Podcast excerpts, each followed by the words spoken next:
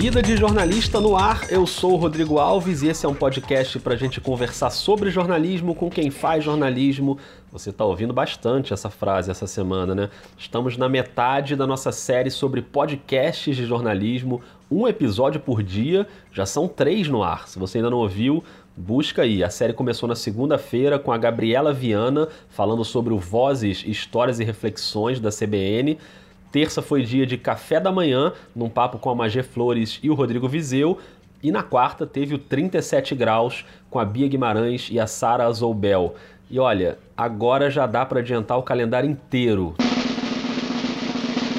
Tá pronto? Anota aí. Sexta-feira, também conhecida como amanhã, se você estiver ouvindo esse episódio no dia em que ele está sendo lançado, sexta-feira vai ter Ivan Mizanzuki, a mente por trás do Projeto Humanos, e também do Anticast, claro, mas a gente vai falar aqui sobre o Projeto Humanos, principalmente os bastidores do caso Evandro, que é a temporada atual, que está deixando todo mundo maluco. Isso aí é um caminho sem volta, né? No sábado, a série termina em grande estilo com a Paula Scarpim, diretora do Foro de Teresina e do Maria Vai com as Outras. Ela vai falar desses dois podcasts, até mais sobre o Maria, né? Porque acabou de rolar a Maratona Piauí CBN, teve uma mesa inteirinha falando do foro. Aliás, essa mesa tá aqui no Vida, é o episódio 36.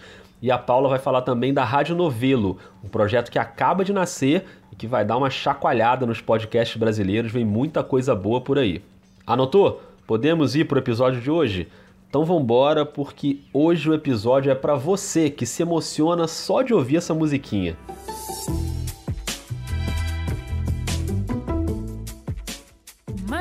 Mamileiros e mamiletes, bem-vindos ao nosso espaço de encontro para ouvir opiniões, experiências e ideias diferentes das nossas. Eu sou a Juva Lauer e esse é o Mamilos, o podcast que está mais preocupado em construir pontes do que em provar pontos.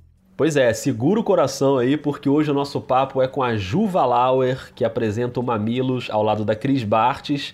Se você não conhece o Mamilos, o que é totalmente improvável, é um dos maiores podcasts do país. Esse ano vai completar cinco anos, com quase 200 episódios. Na verdade, se contar os bônus, já são mais de 200, né? Mas enfim, a Ju e a Cris escolhem um tema por semana e chamam um povo para debater da forma mais diversa, democrática, empática. O próprio slogan do podcast já deixa claro que o negócio ali não é provar pontos, é construir pontes.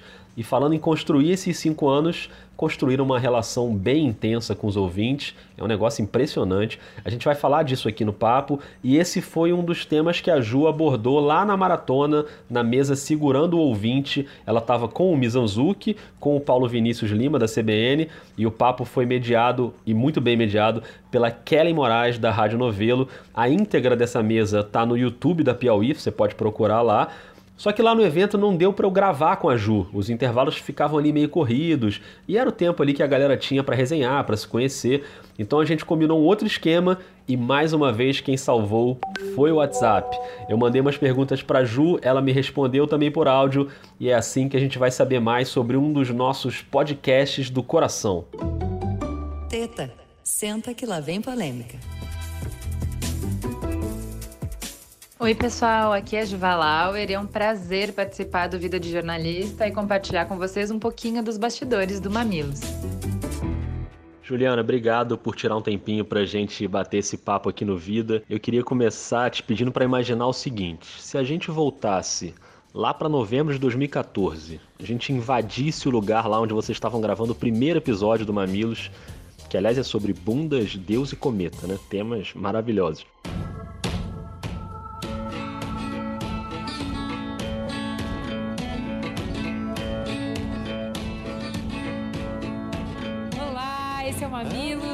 Podcast para comentar as polêmicas que bombaram na internet na última semana. Eu sou a Juva Lauer. Eu sou a Cris Bartes e nós estamos aqui hoje para falar sobre assuntos extremamente relevantes ou não. Tem pelada, tem com roupa, tem proibição, tem calabresa, tem um pouco de tudo hoje.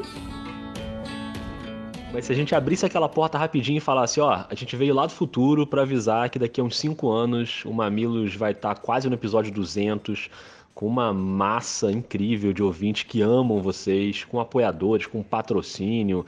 Vocês vão ser um podcast gigante. Como é que você acha que a Ju e a Cris de 2014 reagiriam a essa informação? Claro, levando em conta que é super normal, né? Alguém vir do futuro assim e falar coisas aleatórias. Acho que a gente teria rido muito e nunca teria acreditado nisso.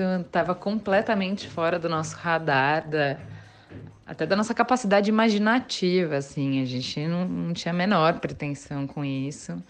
É, se você falasse que a gente ia conhecer muita gente legal, interessante, inteligente, que a gente ia conhecer muitos lugares legais, que a gente ia aprender um monte, é, que a gente ia melhorar muito, que o programa ia ficar super diferente lá no futuro. Tudo isso a gente teria acreditado, ia ter ficado super feliz de ver, pô, o que a gente pensou, o que a gente deseja vai se concretizar, vai realizar. Agora, se você tivesse falado que a gente ia conquistar tanto ouvinte, que a gente ia ganhar dinheiro com isso, enfim, que isso ia ser o nosso negócio, a gente teria rido muito. É muito mate na cabeça. e uma coisa que tem a ver com essas mudanças nesses cinco anos é o quanto essa estrutura que vocês têm hoje dá uma segurança eu digo até uma segurança técnica, né? Lembro de vocês contando história de chutar o fio embaixo da mesa, desligar tudo, perder o arquivo de áudio da gravação. Quais foram os perrengues que vocês já passaram por causa disso e o quanto hoje vocês estão mais seguras tecnicamente? Ah, eu acho que é muito da jornada de todo podcaster é, que não é profissional, né? De ter essas, é, sei lá, essas falhas técnicas, né? É, hoje a gente tem uma mesa profissional, num estúdio profissional, a gente tem uma pessoa que acompanha a gravação, né, o produtor do podcast que acompanha a gravação e fica cuidando dos áudios. Então a gente pode realmente se focar na conversa, em mediar a conversa nos convidados, na pauta e não se preocupar com a qualidade do áudio, enfim. É, não é a gente mais que sobe os arquivos para o Caio. Este podcast foi editado por Caio Corraine. Produção: Cris Bartz, Juvalauer, Nayara Cristina e Peu Araújo. Pauta: Cris Bartz e Juvalauer. Pesquisa: Jaque Costa, Juvalauer e Peu Araújo. Edição: Caio Corraine. Capa: Johnny Brito. Publicação: Pedro Estraza. Apresentação: Cris Bartz e Juvalauer. É muita gente, né, Brasil? Como somos adultas. É, e realmente faz uma diferença gigantesca, né? A gente já perdeu gravação, já teve uma parte que sumiu do áudio que a gente não consegue explicar porquê, ninguém sabe, ninguém viu. O Caio disse que nunca viu isso antes. É, são coisas bizarras. Uma coisa que a gente tá no nosso radar e que a gente ainda não faz, mas isso é uma coisa que em pouco tempo a gente vai começar a fazer, é, ter redundância também de gravação, né? Ter um gravador no meio da mesa que não é a melhor fonte, mas que garante que se tudo mais der errado, é, a gente pelo menos tem é, uma outra. A gente não perde a conversa inteira, né? A gente pode ficar com um áudio pior, uma qualidade pior, mas a gente resgata a conversa. Então são aprendizados que a gente vai tendo ao longo do caminho, né? Como é que é o momento que vocês decidem o tema do episódio da semana e a conversa ali entre vocês para escolher quem vai compor a mesa? Às vezes é, vocês pedem ajuda dos próprios ouvintes, né, para indicar alguém. Queria que você explicasse um pouquinho como é esse processo de pré-produção. Então, depois da gravação do programa, a gente faz uma reunião com toda a equipe envolvida, é, onde todo mundo, cada um tem que trazer as suas sugestões de pauta. Então, o produtor do programa tem a responsabilidade de fazer uma varredura nas redes sociais e nos principais veículos que a gente considera é, relevantes para nos trazer quais são os assuntos que as pessoas estão falando mais, que estão mais repercutindo na mídia, e a gente tem as pautas que nos interessam, né, que nos movem. Então, é, sei lá, eu quero muito falar sobre envelhecer e morrer, sobre a gente é, encarar a nossa própria mortalidade. Então, essa é uma pauta que eu tento emplacar em toda reunião. Sempre fica para depois, né? Se tem um assunto é, quente, que na semana que vem ele já vai ter esfriado, ele tem procedência em relação a um assunto que eu poderia falar, uma pauta fria que eu poderia falar qualquer semana. É, então, nessa reunião, a gente faz essa ponderação. Putz, esse assunto é ótimo, mas a gente acabou de gravar, sei lá, dois temas sobre saúde. Não vou botar o terceiro tema agora. Uma das pautas mais pedidas de todos os tempos da última semana é puerpério. Puerpério? Hein? Puerpério é o nome dado ao período de pós-parto, que tem duração aproximada de 3 a 10 meses, não se sabe muito bem, nos quais a mulher vivencia uma série de adaptações físicas e emocionais. É também nesse período que ela se depara e se confronta entre as expectativas construídas durante a gestação e a realidade trazida com a chegada do bebê. É uma fase de muitas transformações, porque por mais que nos avisem que é intenso, ha, a gente nunca está preparado. Ou, ah, a gente já falou desse tema recentemente. Ou, putz, a gente vem de uma, leva, de uma leva de três programas super pesados, não dá para falar disso agora. Então, a gente vai fazendo uma ponderação de acordo com o que é importante para as pessoas, com o que tem interesse para a gente e com o histórico do, da, das conversas que a gente vem propondo para a audiência. Né? É, e é sempre uma negociação entre as pessoas que estão envolvidas ali, o que, que a gente acha que vai funcionar melhor.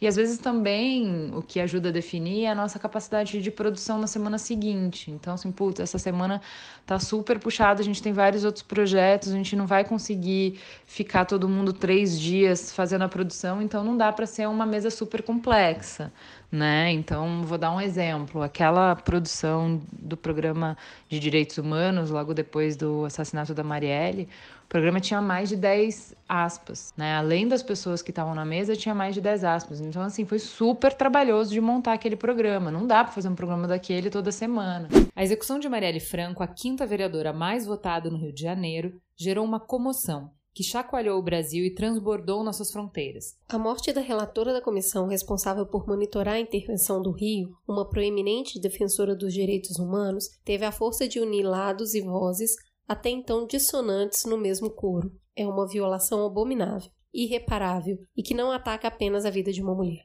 As balas atingiram a todos os brasileiros, independente de partido ou ideologia, pois planejavam nos deixar menores, mais acuados, mais obedientes, menos questionadores mas da dor surgiu um sentimento de revolta potente, Marielle presente.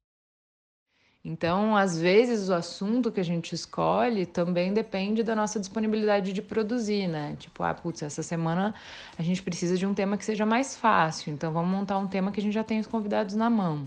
Então, tudo isso, né? Resumindo, a gente considera o interesse das pessoas, então o que está pautando os jornais, o que está pautando as redes sociais, quais são as conversas que estão em ebulição, é, a gente traz o nosso recorte, então o que está nos interessando, quais são as propostas, as conversas que a gente gostaria de propor.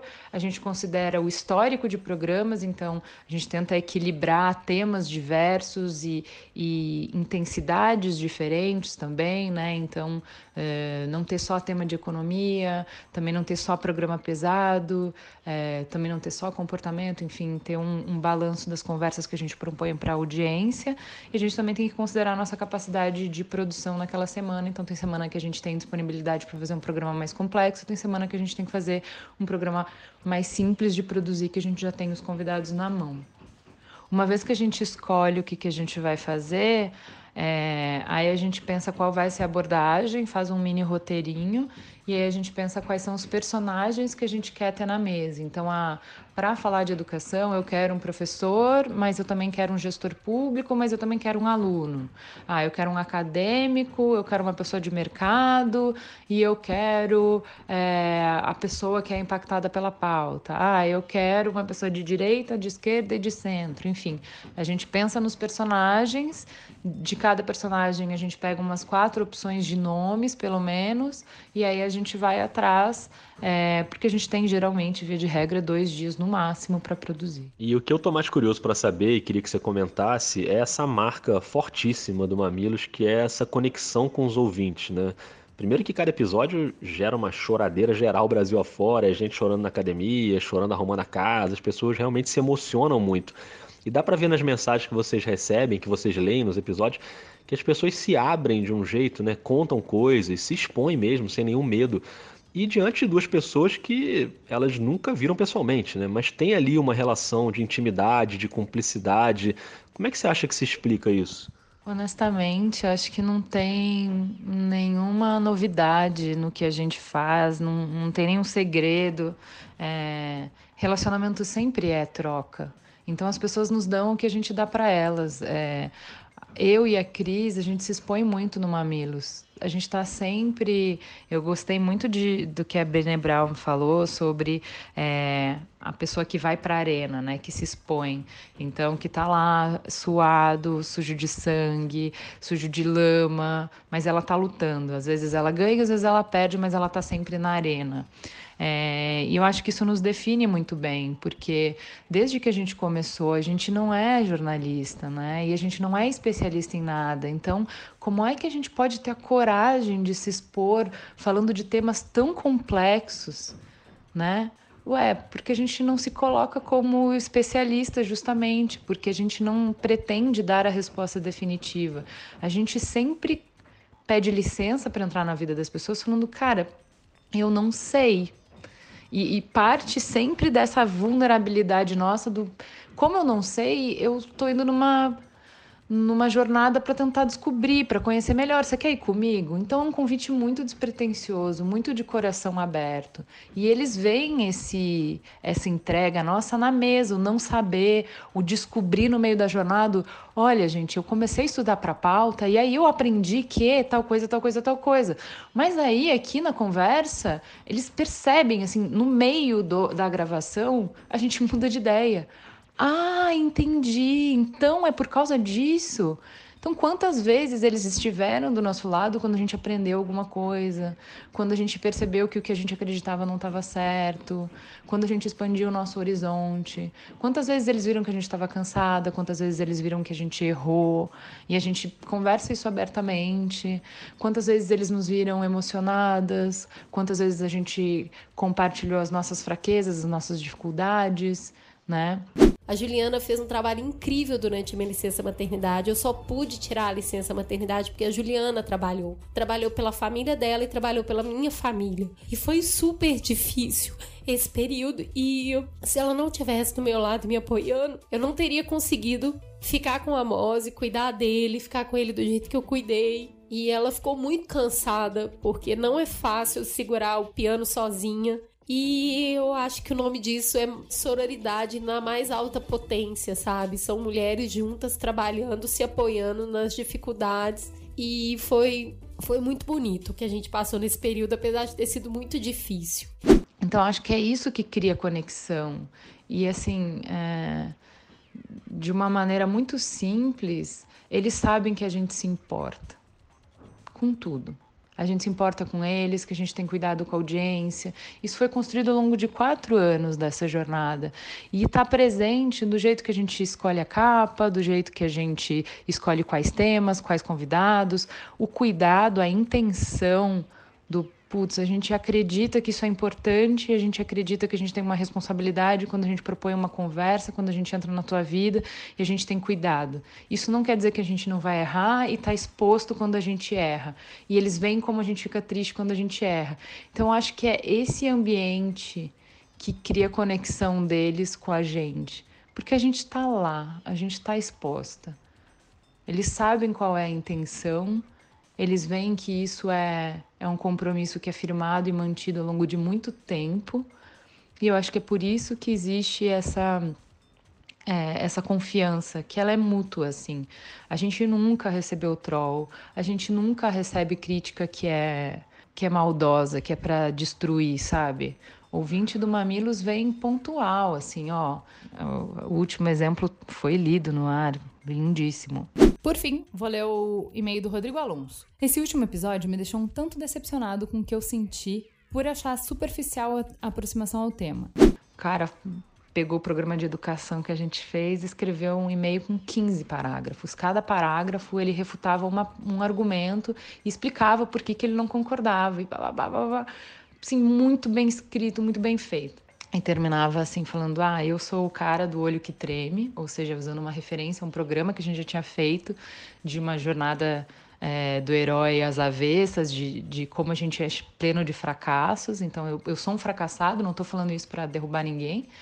É, e falou assim: esse meio só existe porque vocês existem, ou seja, vocês me ensinaram a conversar. Um abraço de quem pensa todo dia que se tornou o cara que o olho treme. Esse meio só existe porque nele existem vocês. Gente! Cara, não tem. essa relação é impagável e eles sabem que isso significa o mundo para gente. Né? Então, quantas vezes no programa a gente não leu justamente os e-mails de crítica falando assim, cara, não tem nada que nos deixe mais feliz do que uma pessoa dizer eu discordo de tudo que você disse, mas eu continuo te admirando. Isso aí tá o valor pra gente. Então, isso eu acho que é o que estabelece a, a cumplicidade que a gente tem com eles, e eu acho que isso explica muito de por que, que eles abrem a vida pra gente. Porque a gente está aberto ali também. Quando liga o microfone, a gente coloca tudo o que a gente é, a gente traz para o Mamilos o que a gente é, a nossa essência. E é por isso que a gente consegue conversar com a essência dos ouvintes. É isso, perfeito. E bom, quem está acostumado a ouvir o Mamilos, principalmente a parte final dos episódios, sabe que esse tipo de cumplicidade, mesmo que seja para discordar, isso acontece toda hora, né? Tem uma conexão muito forte ali. E essa explicação da Juliana ajuda a gente a entender por que é que isso acontece. Tá muito claro, né? Ela também falou sobre esse tema na mesa da maratona de podcasts.